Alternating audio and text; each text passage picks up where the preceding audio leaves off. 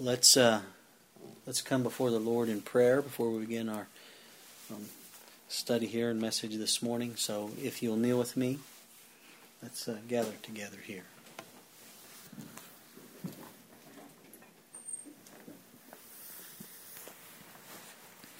Father in heaven, we thank you so much again for the Holy Sabbath day. We thank you for providing a beautiful day for us here. We're thankful that uh, we have a day each week that we can come together and and gain a taste of heaven. That we can uh, separate and, and uh, leave our employment uh, for a day, that we can leave our, our worries of, uh, you know, our weekly worries and, and uh, the things that, uh, um, you know, our responsibilities and those kinds of things aside, that we can spend time with you and with each other in worship. Uh, that we can gain a rest from the spiritual warfare and gain encouragement by gathering together, Lord. Uh, we thank you so much for that. We pray for uh, the Holy Spirit to help us uh, as we walk day by day, that we will be drawn closer to Thee and be able to share uh, the truth that we know with those around us, that they may see Jesus alive in our hearts. And Lord, we pray that you forgive us our sins.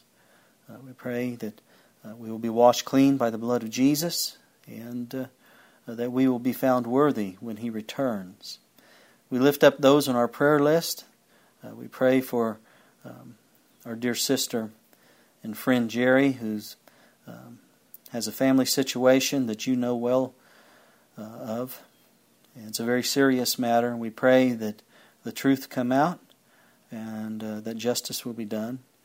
And Lord, that uh, souls uh, will be healed um, because of your grace. Uh, Lord, we're talking about a specific uh, subject here today. It's a very important one. I pray that you give me the words to speak. And may they be the truth and uh, be your words, not opinion or tradition. We thank you so much for Jesus and his life and death for us, his ministry for us in heaven, and we, we want to hasten his return. So, Lord, give us grace to do that. Again, we thank you for the Sabbath day and pray that you continue to bless us. In Jesus' name, amen.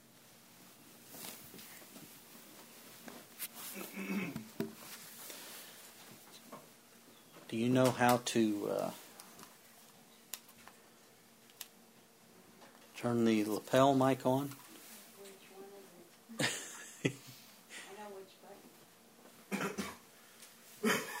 Maybe I can.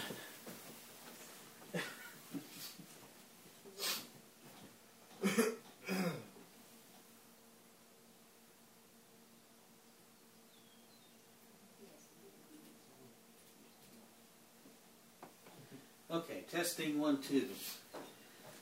Let's see if anyone in the room can hear me there. Testing one, two, one, two, one, two. Good. All right. We got that straightened out. We're going to have to have a furthering education uh, seminar here for our uh, audiovisual people. That's right. Uh, well, it's good to see everyone. We've come a long way in our studies uh, defining God's church.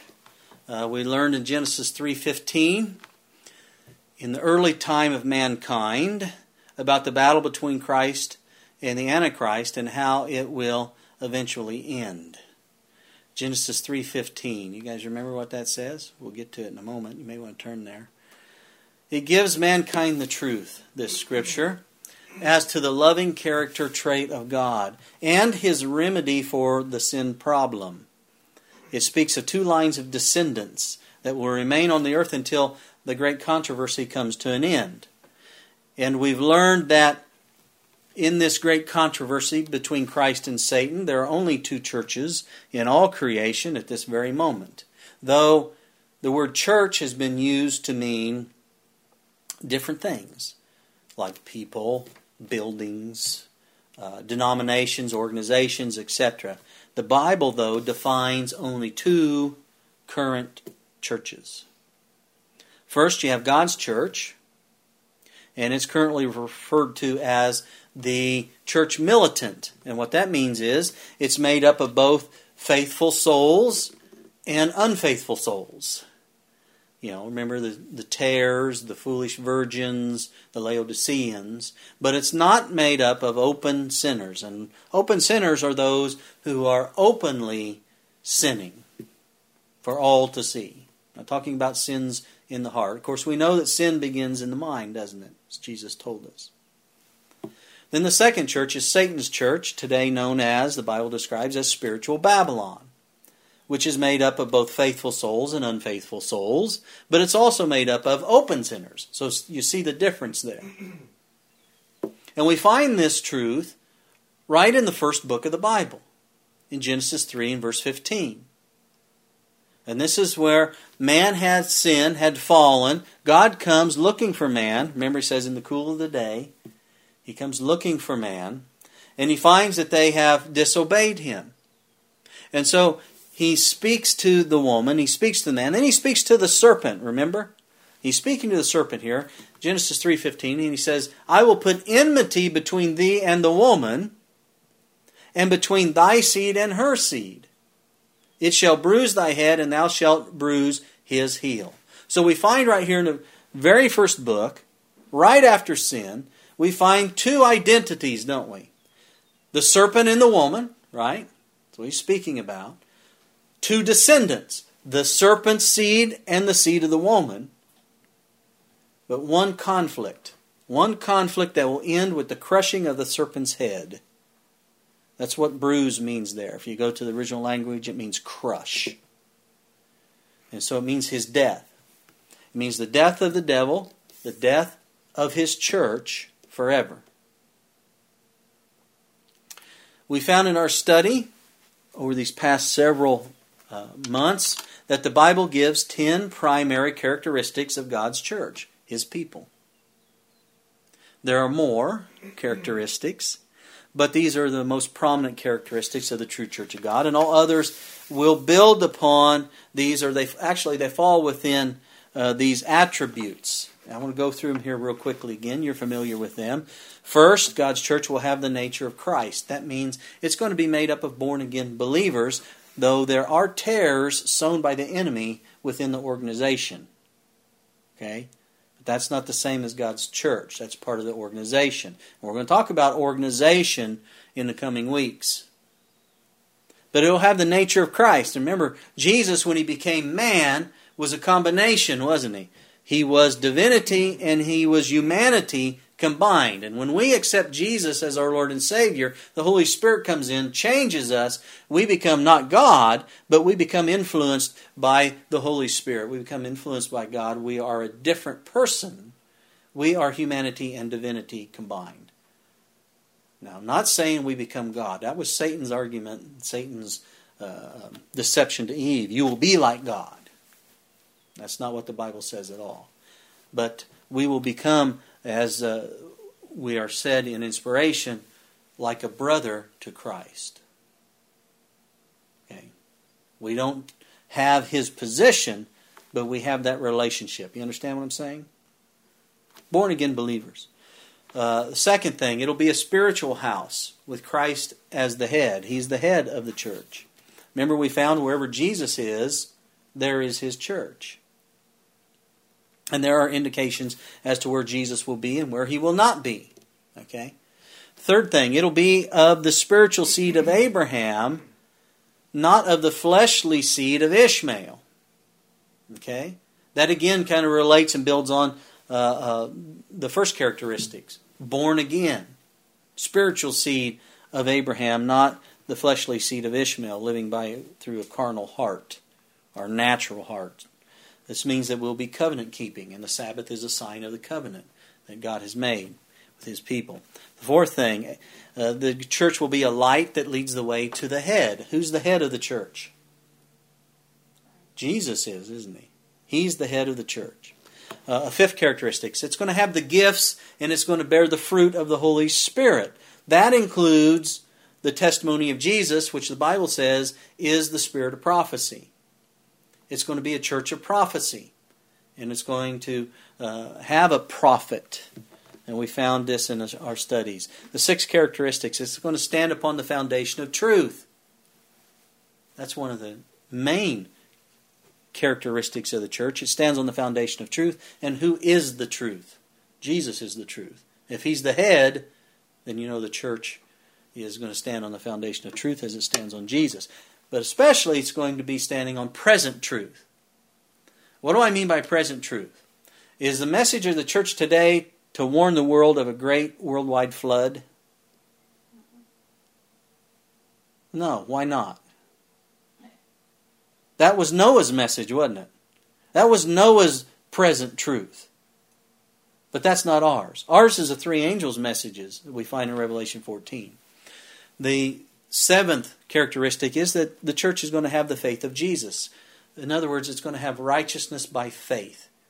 It's going to be a righteous people who overcome sin through the merits of Christ, and they have faith in Christ, and they they can overcome sin through that, uh, through that faith. Uh, characteristic number eight: they're going to, because of the righteousness by faith, they're going to keep the law of God, all Ten Commandments. Uh, the ninth characteristic: they're going to be a vibrant, which means a healthy church living in Christ, a true fellowship of believers. Okay? And we covered, remember, we covered the foolish virgins, the tares, the, the Laodiceans, and we know how that plays in. Uh, and the uh, tenth characteristic, they're going to have godly love and unity. They're going to have unity in doctrine, and uh, because of that unity, they will be organized for service. That's what the church is for, is to be organized for service. The organization itself is not the church. okay? And I could spend the next several months, uh, which I'm not going to do, uh, speaking about why this church organization and that organ- organization uh, does not belong to God's church. They don't have these characteristics. But there really is no need to do that uh, if you know and understand the biblical characteristics, which is what we've laid out in the last several weeks. And uh, and this is a principle. This is a principle that we we as Christians need to learn about sharing the gospel. Um, let me share a couple things with you from Pacific Union Recorder, October 23, 1902. The best way to expose the fallacy of error is to do what? Who can tell me? What's the best way to expose the fallacy of error? Present the evidences of the truth. This is the greatest rebuke that can be given to error. Dispel the cloud of darkness resting on minds by reflecting the bright light of the Sun of Righteousness. The devil will want to pull you into uh, arguments, see, and get you off of sharing the truth. He'll want to get you into debating error. See? But the best way, as she says, to expose the fallacy of error is to present the evidences of the truth. Here's another one Testimonies to Ministers, page 165. The best way to deal with error is to present the truth and leave wild ideas to die for want of notice. Just don't go there. See? Contrasted with truth, the weakness of error is made apparent to every intelligent mind. That's a key, too. intelligent mind. The more the erroneous assertions of opposers and of those who rise up among us to deceive souls are repeated, the better the cause of error is served. The more publicity is given to the suggestions of Satan, the better pleased is his satanic majesty. So we got to be careful when dealing with error. I mean, it's not that we're not to even mention error at times, it becomes necessary to. But the best way to deal with error is to present the truth and stick with the truth. You know, swear to tell the truth, the whole truth, nothing but the truth. Right? And then when people bring up error, you just don't even have to go there. You just present the truth. And I found that to work every time. There are many ministries out there that try to declare the truth by majoring on the errors of others. And you know some of them. Every one of us does. It's much better to share the truth and let it take care of the error. Wouldn't you agree with that? I wish that more of God's people would trust the truth enough to uh, share it with others and let it do its work upon the mind and heart to dispel the error that people have. What do we do when we find that by the Bible description of who and what the church is conflicts with how we were raised or what we've been taught by pastors and ministers, church organizations, and you know, or the family for generations. What do we do? We have a real decision to make when the truth of God's word conflicts with our perception of the truth, don't we? We have a decision to make. Now, for me, I want to follow the truth. What about you? Each one of us has to make that decision. If we're going to follow the truth or not. Are we going to follow Jesus? Bible says Jesus is the truth, the life, and the way. We want to follow the truth, we want to follow Jesus, we got to follow the truth, don't we? I'll tell you that things in this world are tightening up. We're seeing the birthing pains of the earth, and it'll get worse, beloved. It's going to get worse, for God has said it's going to get worse. God's also said that He's going to lead His people to triumph in this great final conflict with the beast, with His image, with His number, with His mark. And I think that that's great news. Can you just imagine if the Bible told us that we were going to have this great conflict, but we're not told how it will end?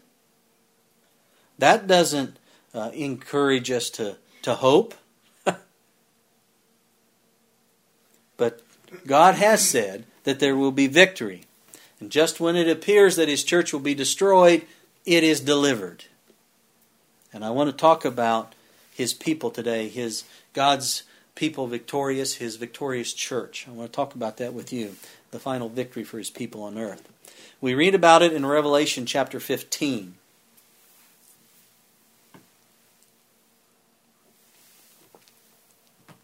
Chapter 15, beginning with verse 1. And I saw another sign in heaven, great and marvelous.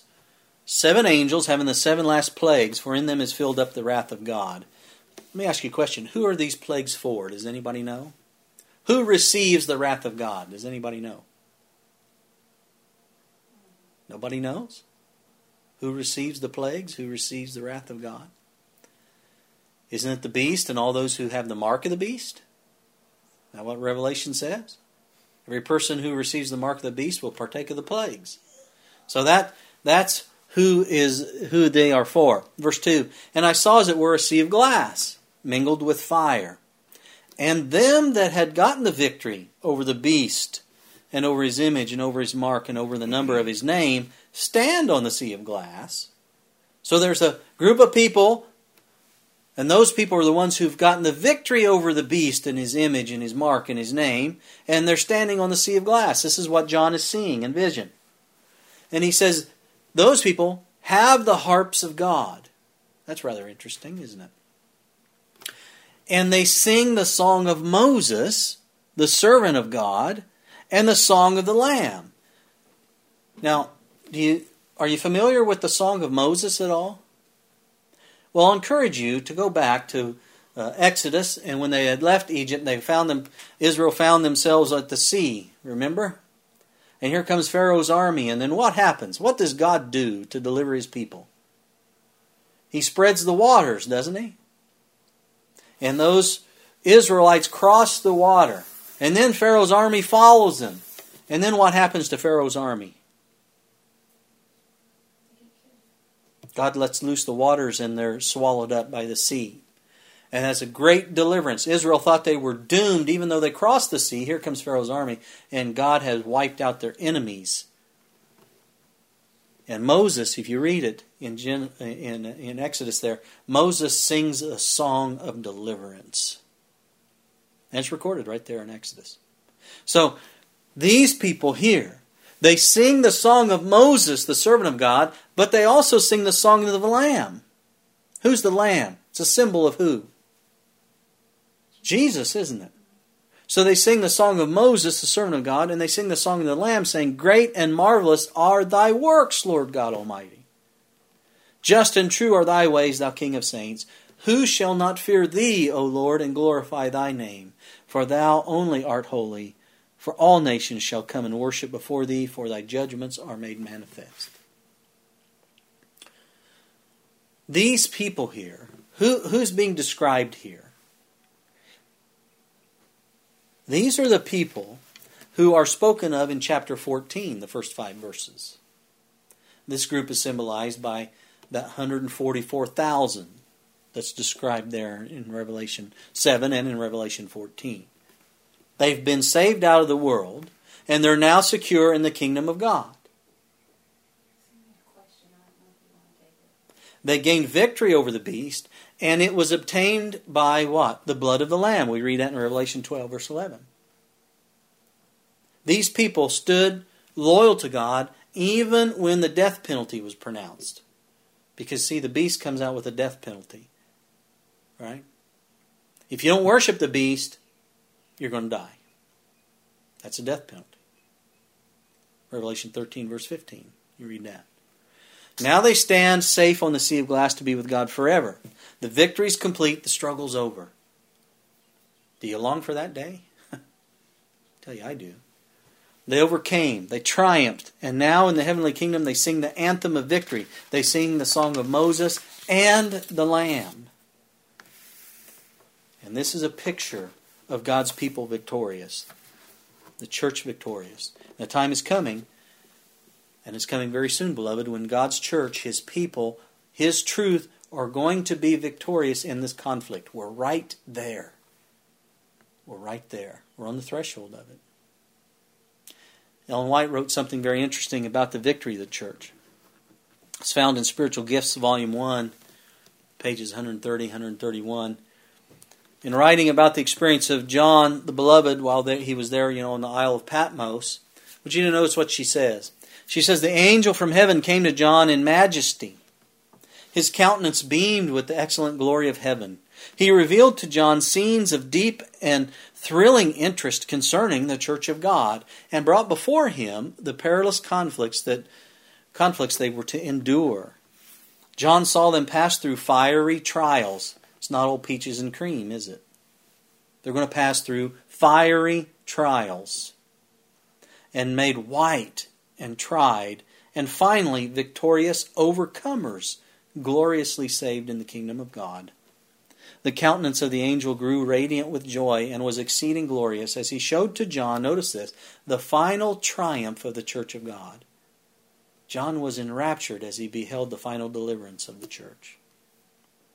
So, this is a scene of final deliverance, the victory of the church. And what we need to know is what church is this that is victorious? Well, we know that it is the true church that Jesus established, and it would not be overcome by the gates of hell, according to Matthew 16. Jesus said, The gates of hell shall not prevail against his church. Now, it seems that just about everybody at some time or other uh, claims to be the victorious church.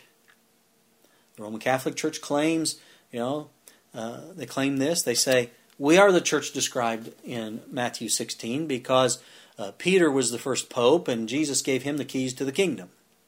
And that's what they say. But many Protestant churches say something similar to this. They say, We're the true church, we'll be victorious at last. In fact, every church organization out there, just by the fact that they're organized, are declaring that they are the true church. Wouldn't you say? You know, the Seventh day Adventist Church organization makes the same claim. Also says they're not those who are not associated with them, uh, but claim to be Seventh day Adventists, are mere offshoots. They're not really Seventh day Adventists. And I've had to, that experience before. You know, some years ago, the former pastor over here, the, the conference church, called me, tell me that we had to stop using the name Seventh day Adventist uh, because we weren't Seventh day Adventists. And I told him, well, that's an expression of faith. And uh, he said, no, we're not Seventh day Adventists because we're not members of their organization. And later on, we received lawsuit threats from the General Conference of Seventh day Adventists um, telling us to uh, cease from using uh, the expression historic Seventh day Adventists. So we changed our name to Three Angels Sabbath Day Church.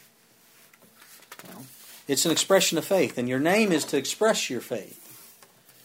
It's not per se the uh, it's the name of your organization, but it's not per se the church. The Bible doesn't say that. Now, it could express the church, your organization can. It could reflect the church, but it's not necessarily the church. My previous employer, I remember getting an emphatic letter telling me to come back into the Seventh Adventist organization and, and that if I didn't, I was lost. And I was puzzled by that. What if you're removed by that organization? Are you lost? What if you're removed for believing in Jesus and standing up for His Word? Are you lost? These are questions that I had to find an answer to. And I found the answer in the Bible. But I'll tell you, because of such misunderstandings and, and indoctrinations of who the church is, we have decided to study what the Word of God says and let it define who His people are. And I think it does a very good job, don't you? Who exactly is the church that will be victorious? Well, it's the people that match all the biblical characteristics that we found in our Bible study describing God's church. They'll go from the church militant to the church victorious. How does that happen? What causes the change? Well, there's going to come persecution, a final battle. And the foolish Laodicean tares, as I describe them. Those who do not love Jesus with their whole heart, those who were planted by the enemy, are removed from the wheat of God, who are those who do love Jesus with their whole heart. But there's that separation during the battle with the beast. And the last part of the third angel's message describes the church that is going to triumph as it describes what is the line of separation in the final battle between the church of Christ and the church of Antichrist. We've read it over and over and over. Revelation 14:12 Here's the patience of the saints here are they that what? They keep the commandments of God and the faith of Jesus. The Bible says those are the people that are going to triumph. And we read about them in Revelation 15. Remember, Genesis 3:15 described a battle between the seed of the woman and the seed of the serpent. God said that he would put enmity between the two. What's enmity mean? It's a hatred, isn't it? We see this enmity described not only in the first book of the Bible, but we also see it in the last book of the Bible. And we see it in the pages in between. Revelation 12 17 says, And the dragon was wroth with the woman, and went to make war with the remnant of her seed, which keep the commandments of God and have the testimony of Jesus Christ. That's in the last book of the Bible. We found the same sentiments in the first book in Genesis 3:15.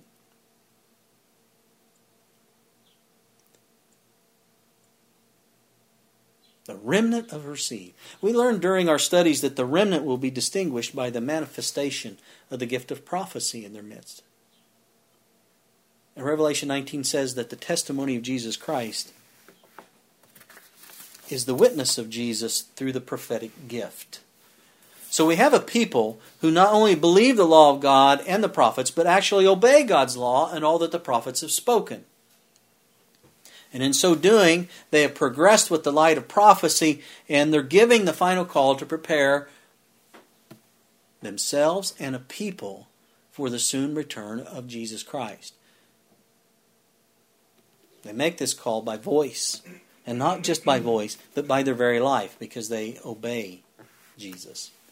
Testimonies for the Church, Volume 5, page 455. The three angels' messages, or let's say the three angels of Revelation 14, represent the people who accept the light of God's messages and go forth as his agents to sound the warning throughout the length and breadth of the earth. That's an interesting statement. The three angels of Revelation 14 represent the people who accept the light of God's messages and go forth as his agents. Let that sink in. So there's a final church, a remnant of God's people, according to Bible prophecy, that's going to be victorious, and it is this remnant people that will take the three angels' messages to the entire world. Those are the last messages of warning to the world before Jesus returns. Okay? So you have that group of people.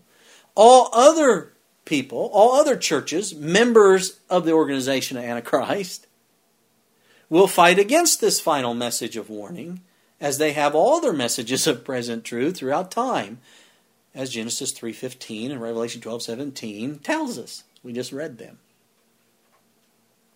So let me tell you friends, a church organization that is fighting against these messages found in Revelation 14, 6 through verses 6 through 12, cannot be the victorious church, cannot be the remnant church. This is common sense reasoning, friends. Jesus said in Mark 3, verse 24, And if a kingdom be divided against itself, that kingdom cannot stand. And if a house be divided against itself, that house cannot stand. So these people who come out and they'll tell me, friends, when we talk about who what the church is, they'll say, "Well, there's apostasy in the church, but the church isn't in apostasy." Well, friends, just by your own declaration of that, that church cannot stand. That's what Jesus says. He says, If Satan rise up against himself and be divided, he cannot stand, but hath an end.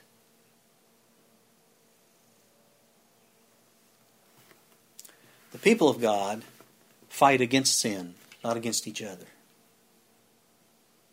Those who are members of the church of Antichrist fight against the people of God, for they condone sin, you see. They cherish it in their heart, and this is revealed in their actions. They claim to be God's remnant, but their true character is revealed as they fight against those who actually obey. See? And that's the line of demarcation. We'll get to that in just a moment. Signs of the Times, a sermon that the prophet gave called Serve the Lord with Gladness. In Holy Vision, John saw the remnant church on the earth in an age of lawlessness, and he points them out in unmistakable language. Here is the patience of the saints. Here are they that keep the commandments of God, the faith of Jesus. They are in harmony with that law that rests in the ark in the most holy place in the heavenly sanctuary. See, there's a demarcation. And so, friends, the, the church victorious are those who take the three angels' messages to the entire world and who are in harmony with God's law. Now, we found that in the characteristics of the church that we've studied, what the Bible, how the Bible describes who and what the church is. We found that. They are commandment keepers, not commandment breakers.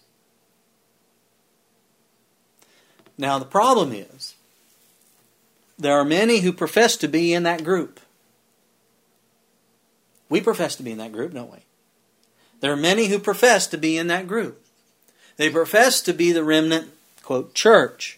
They profess to be those who are taking the three angels' messages to the entire world, that present truth. But their character and actions betray their profession.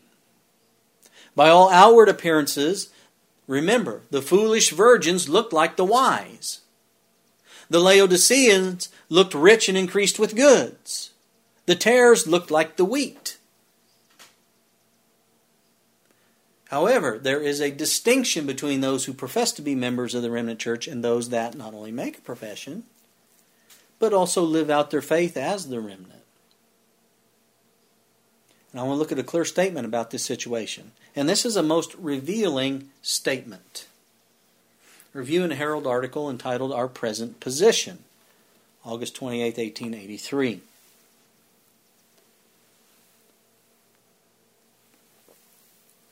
our greatest trials will come from those who profess godliness. It was so with the world's Redeemer, it will be so with his followers.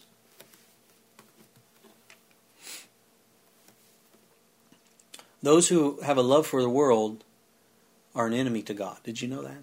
That's what the Bible says. If you have a love for the world, you're at enmity with God. If you profess godliness but love the world, do you love God?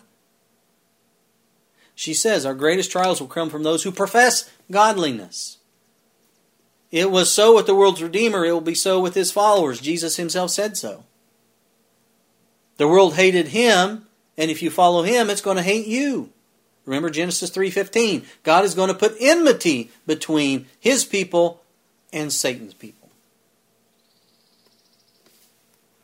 She says, I should doubt whether I were a child of God if the world, or even all professed Christians, spoke well of me.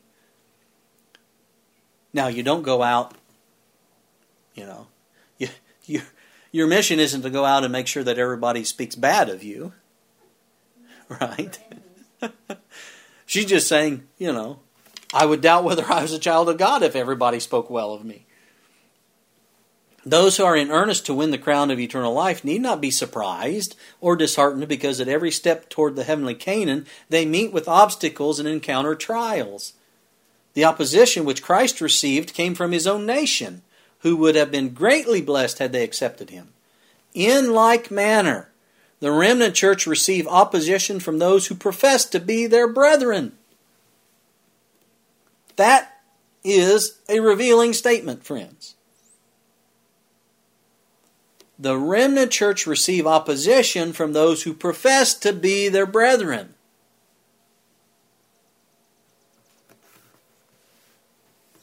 Who are they going to receive opposition from? The true people of God? Those that actually make up the remnant? From those who loudly say, We are the remnant. From those who profess to be their brethren. And that's where the opposition is going to come from. You know, it may be difficult to accept, but let us not be surprised by that. And that's exactly what's happening today.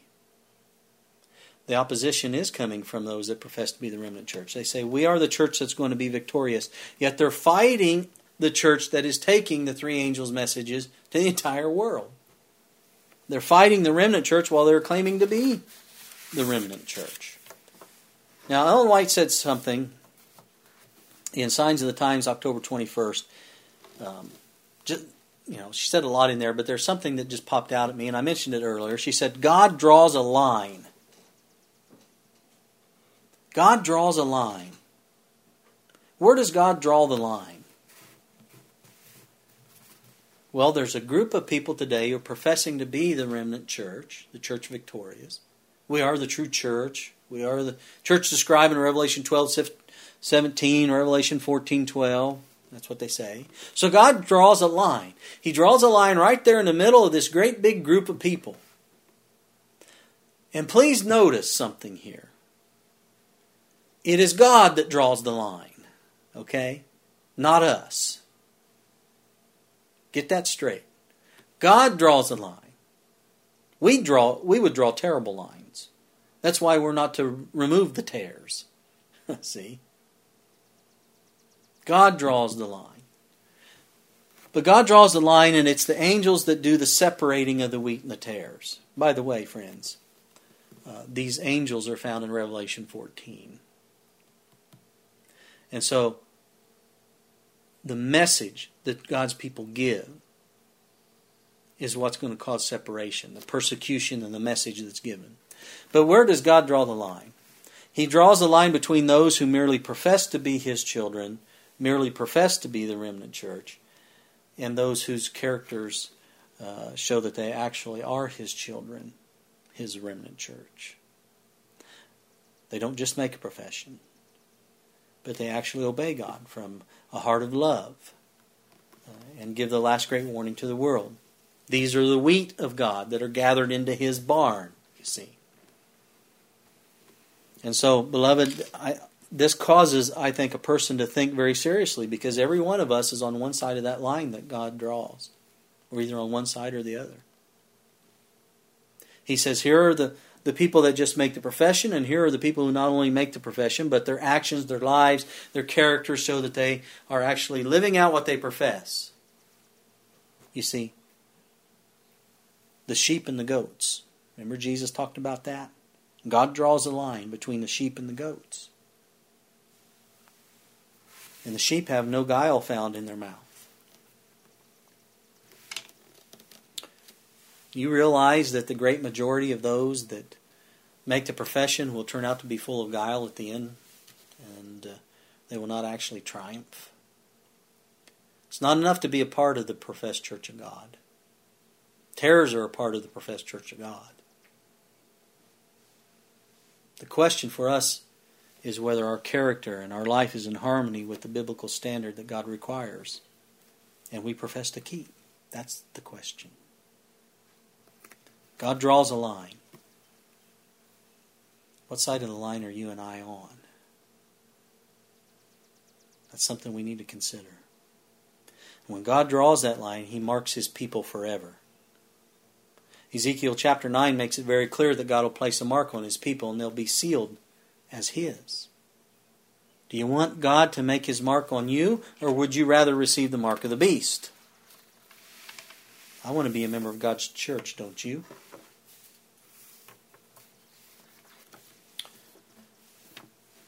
You know, as I mentioned, the Roman Catholic Church professes that they are the true church. And they say to all Protestants, You're in heresy. You have willfully separated from the true church. You see, the Roman Catholic Church believes that their organization is the church. But you notice something out of the book Great Controversy, page 51. Romanists have persisted in bringing against Protestants the charge of heresy and willful separation from the true church. But these accusations apply rather to themselves. They are the ones who laid down the banner of Christ. Notice this. They are the ones who did what? Laid down the banner of Christ and departed from the faith which was once delivered unto the saints. You read that in Jude 3. So, who is it that willfully separated from the true church? It was the papacy. Now, when they did it, and this is the devil's deception, when they did it, they were in the great majority. So you can't tell by total organizational membership whether it's the Church of God or not.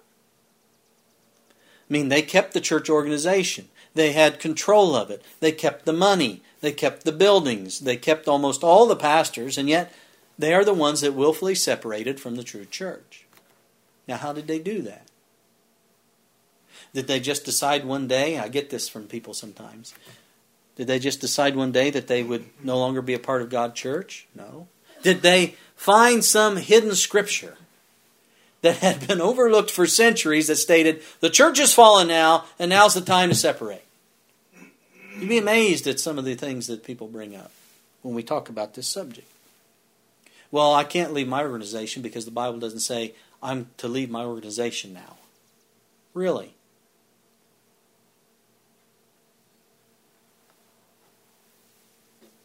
You need to know how they did it so you can tell when somebody does it again.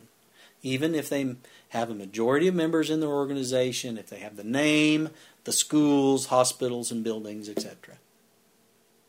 Because those things will not save you. God doesn't want you joining a country club. He wants you to be connected to Christ.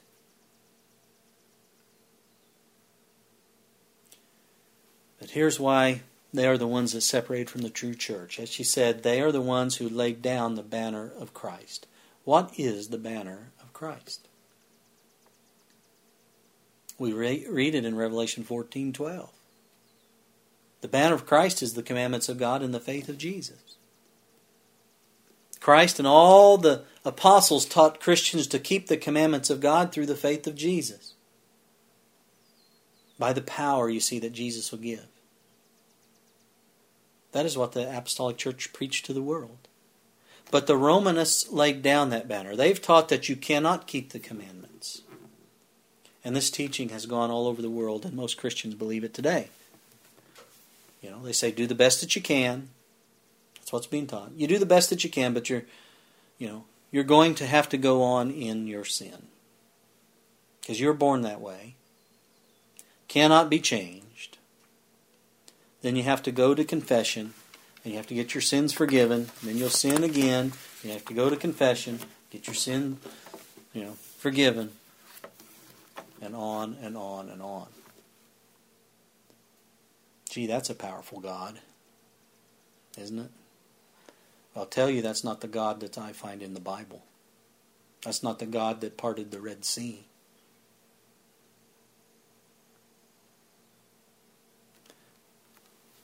Can't find that message in the Bible, friends. That is the gospel according to Antichrist. The Bible teaches that not only must I confess my sins to receive pardon, but I must also overcome sin through the power of God, which is available there right in the promise He's already given. We just have to believe it. That's what faith is. And then act upon it. You know, you can go out as a child and play in the traffic, but the odds are pretty great that you're going to get hit. But if the parent says, if you quit playing in the traffic, you'll be safe, you got a decision to make, don't you? Are you going to have faith in your parent or not? And that's what the promises of God are. God says, if you quit doing this, and I'm, by the way, I'm going to give you the power and the desire to do my will. you just have to decide. That's what faith is.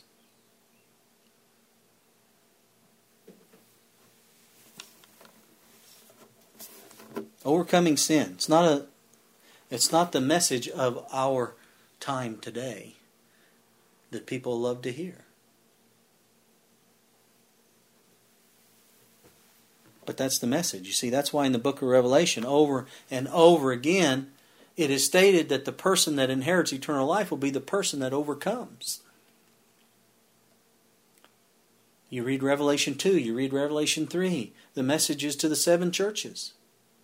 In every case, it is the one that overcomes who inherits eternal life. It's very plain. Revelation 21, verse 5. And he that sat upon the throne said, Behold, I make all things new. And he said unto me, Write, for these words are true and faithful. And he said unto me, It is done. I am the Alpha and Omega, the beginning and the end. And I will give unto him that is athirst of the fountain of the water of life, if they give me all their possessions. Doesn't say that. I'll give it to you freely, it says. He that overcometh. It's no mistake that God says, I'm going to give you the water of life freely. You will be able to overcome. See? That's the context here. Whoever is athirst of the fountain of water life freely, he that overcometh shall inherit all things. And I will be his God, and he shall be my son. and that's the only way you can overcome. If he's your God and you're his son or child. It is he who overcomes that's going to inherit, inherit eternal life. Revelation 3.21 To him that overcometh will I grant to sit with me in my throne, even as I also overcame.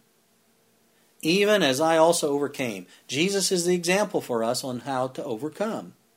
When the devil came to tempt him in the wilderness, what did Jesus do?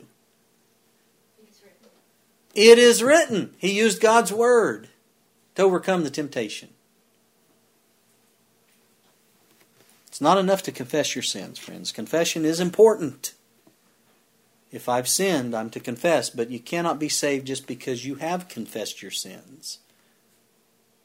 That's the gospel according to Antichrist. You just confess, but you don't change. The New Testament does not teach that you can be saved in sin. You can be saved from sin, but you cannot be saved in sin. There's no text in the New Testament that says you can be saved in sin. In fact, it says just the opposite. It says you cannot be saved unless you forsake your sins.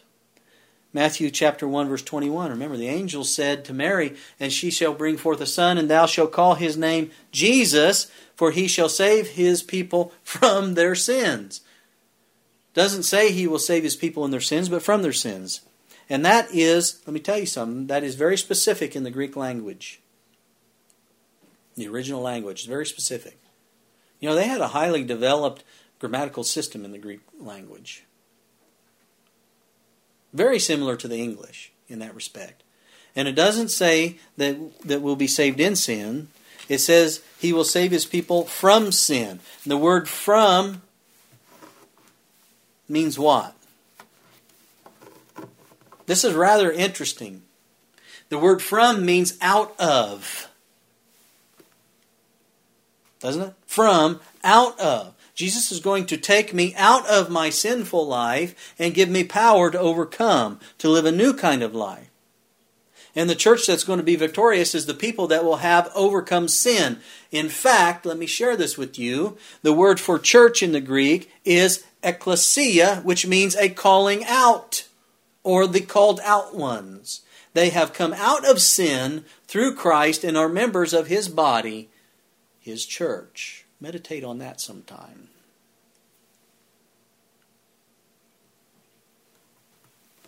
So, Romanists separated from the church in two ways. First, they laid down the banner of Christ, which is the commandments of God and the faith of Jesus, and the belief that you can overcome. That's what the faith of Jesus is about. We overcome by exercising the same faith that he had. Second, they departed from the faith once delivered to the saints. Well, what is the faith that was once delivered to the saints? Well, before Jesus left, he gave a charge to his apostles, didn't he?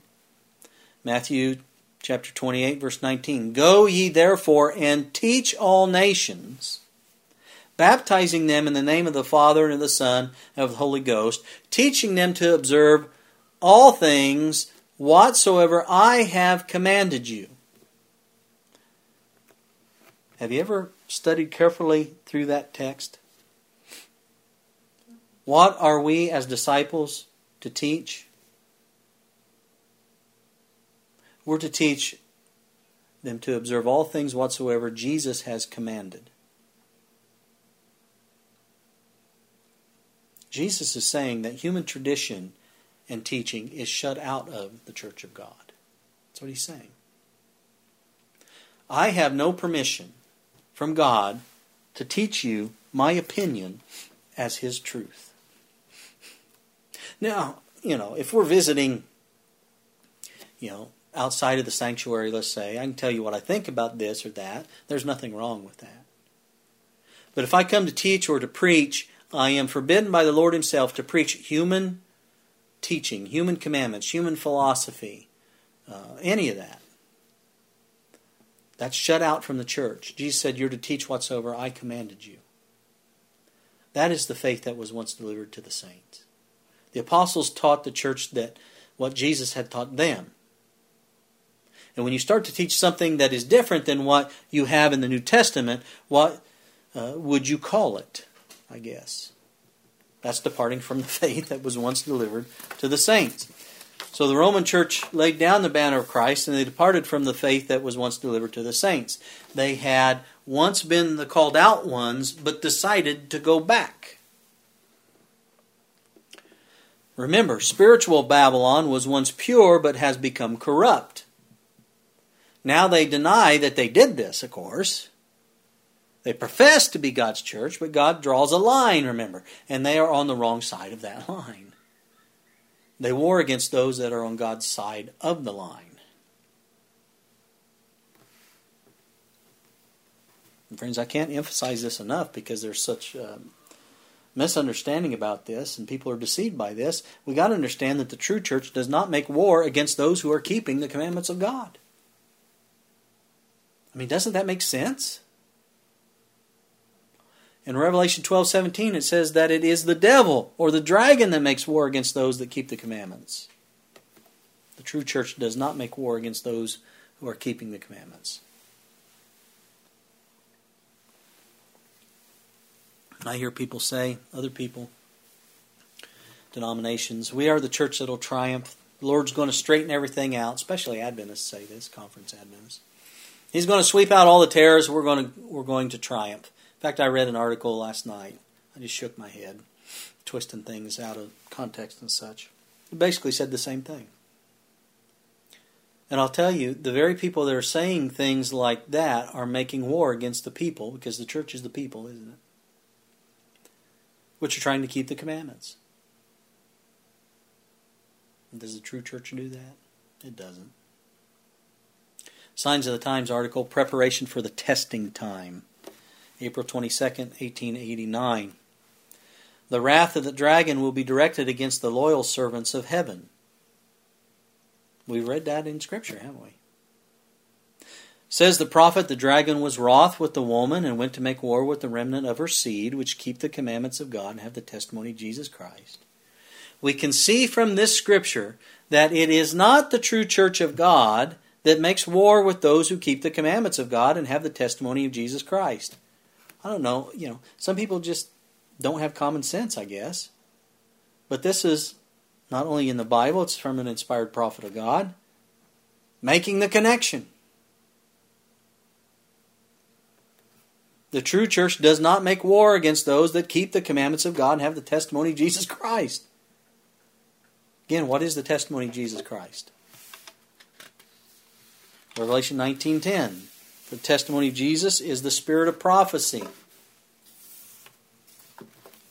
Loma Linda Messages, page 33. The remnant church will acknowledge God in His law and will have the prophetic gift. Obedience to the law of God and the spirit of prophecy has always distinguished the true people of God. That's an interesting statement. So, those who deny and dismiss the gift of, gift of prophecy given to the remnant church. And friends, that will include the inspired writings of the messenger of God, Ellen White, are not members of the church that will be victorious. I mean, how can you be victorious if you deny a holy and spirit prophet of God? And there are people that do that. There are people that say, have you ever run into this? People will say, well, the Old Testament was for the Jews. We just study the New Testament. You know, you just did away with 66 inspired books by prophets of God? They're not 66. Sorry. That's the whole Bible. But the Old, the Old Testament, I was thinking Isaiah, 66 chapters.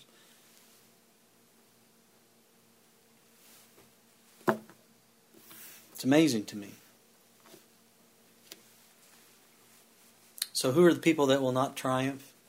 The people that will not triumph are the tares, the sinners you know, occupy, occupy a place in Zion. And the people who make a profession that they are the remnant church while they're actually the children of the devil. Now, that's some hard language. But, friends, the Bible lays that out. Notice this Review and Herald. It's an article Self Exaltation. Who is the first person, the first creature to exhibit self exaltation? Be Lucifer, wouldn't it? It became Satan. Notice this. While professing to be children of God, they are to all intents and purposes children of the wicked one, for they act out his spirit and do his will. That's how you tell. It is mutual strife in the place of mutual love, that if persisted in will prove their common ruin. Professed Christian churches are often ruined by their own unchristian course toward one another.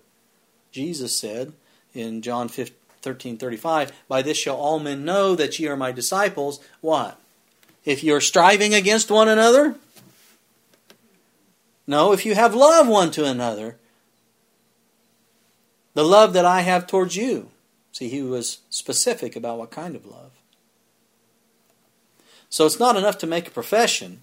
If we profess to be the children of God while we are, as she says, to all intents and purposes, the children of the devil, we're not going to be victorious. And there comes a time when separation from apostasy becomes an absolute duty. I mean, you try, I get people that say, well, we want to stay in there. We're going to stay in because there are people who don't know this and we want to reach them. Well, follow that logic out. God calls you out of Babylon. Why would I come out of Babylon? I can just stay in there and try to reach those people that are in there. But God says, Come out of her, my people. Do you know more than God?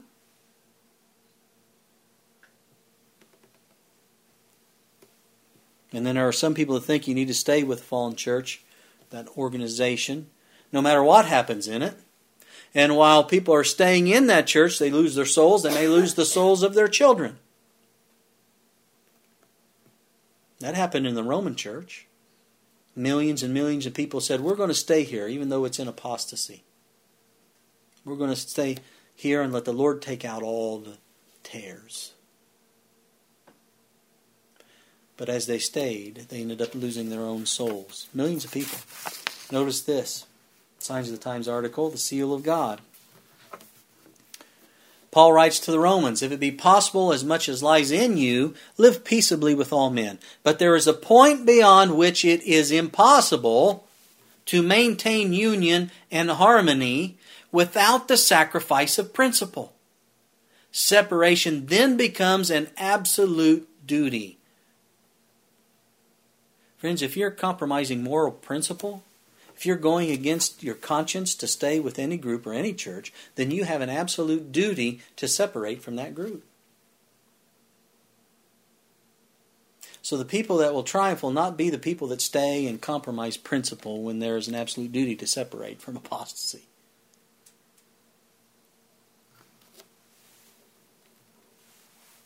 And those that say, I'm part of the church, I'm part of the remnant church, but are living in sin, they're not going to triumph. They're not going through. It's not enough to say I'm part of the church and still in sin. It's not enough to have your name on the membership books. What is the most important book to have your name recorded in? Who can tell me? Jesus' book of life.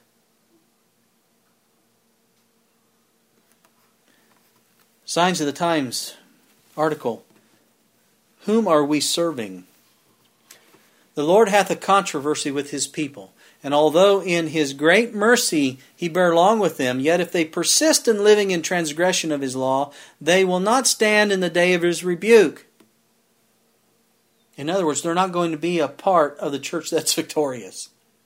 She says, He has seen the backsliding and iniquity of His professed people. He has noticed the unbelief, the hypocrisy, the pride, the selfishness, the disobedience to His law, and He will punish for these things. God cannot be in harmony with the people who will not obey His commandments, who are wickedly departing from His precepts, and by their example of disobedience, at leading their children and their neighbor in the way of transgression.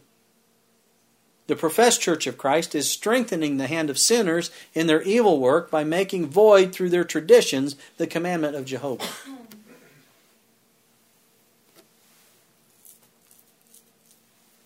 So eventually, friends, you see, these people, these people who profess, they're not going to be part of the church anymore. There's going to be a separation. They're not going to triumph with the church. Do you know what's going to happen to them? They're going to be gathered as the tares. They're going to be left in the field to be burned. Let's not be a part of those people. Signs of the Times article Christian Privileges and Duties. The professed Church of Christ has wandered from her privilege, her duty, and her God. Like ancient Israel, she has forsaken the covenant and joined herself in harmony with the world. Pride, luxury, and pleasure are invited into the sanctuary, and her holy places are defiled. Those who have pledged their allegiance to God enjoy the company and spirit of his avowed enemies. Their choice determines their character. See, that's the danger of it. God wants to bring our character back up to how it was first created in Adam the character of Christ if you stay in an institution, an organization that imbibes error, that teaches error, that loves the world and, and all that comes with it, it damages your character. You won't be fit for heaven. You won't be fit to be a citizen of heaven. And those that are in harmony with apostate powers prove that they are at enmity with God if you're in harmony with those who break the law of God, if you give your hospitals to them, this is what the conference has done. That happened in Denver. If you send representatives and make agreements with them in regard to the Eucharist, which they've done, if you agree that you will not publish and send out certain things, and you oppose the worldwide distributions of books like The Great Controversy, which the prophet says needs to be spread like the leaves of autumn, then my friend, you're at enmity with God. Let me tell you, the church that is victorious will not be a professed church that is living in sin, that is joined to the world, and joined ultimately to the papacy, which is the Antichrist church. We got to get that straight in our minds. such an organization is not going through to victory. But who's going to be victorious? Our scripture reading today was Revelation 7. It's found in Revelation 7, and I'll close with this scripture. Verse 13 And one of the elders answered, saying unto me, What are these which are arrayed in white robes? And whence came they? And I said unto him, Sir, thou knowest. And he said to me, These are they which came out of great tribulation, and have washed their robes, and made them white in the blood of the Lamb. Therefore are they before the throne of God, and serve him day and night in his temple, and he that sitteth on the throne shall dwell among them. They shall hunger no more, friends. That's what it says. They shall hunger no more, neither thirst any more, neither shall the sun light on them, nor any heat. For the Lamb which is in the midst of the throne shall feed them, and shall lead them into living fountains of waters, and God shall wipe away all tears from their eyes. Beloved, you can be there because Jesus paid the ultimate price for you. He paid the ultimate price so that you could have victory now. That you can have victory each day. That you'll have victory forever. God's people will be victorious. And if you accept the gift today that Jesus gives, freely, he says he gives, then you'll be victorious and be a member of that church when he returns. Let's pray. Father in heaven, we thank you so very, very much for Jesus. We thank you for your holy word. We thank you that victory is within our grasp. And all we have to do to have victory is to have Jesus in our heart, to have Jesus in our mind. So, Lord, we pray that you forgive us of our many sins, and we ask that, that Jesus will abide in us and change us. As you stated in Genesis 3:15, you will put enmity Lord, we pray that you put enmity in our heart for sin. That our desires will be your desires. And that we will stand for truth and righteousness. I pray, Lord, that you will give those courage to do just that. They may be in churches now that they recognize are not your church. I pray that you give them courage to stand for the truth, even though others don't. And Lord, please continue to be with us throughout this holy Sabbath day. May we have the love of Jesus always reigning in our hearts. I pray in his blessed name.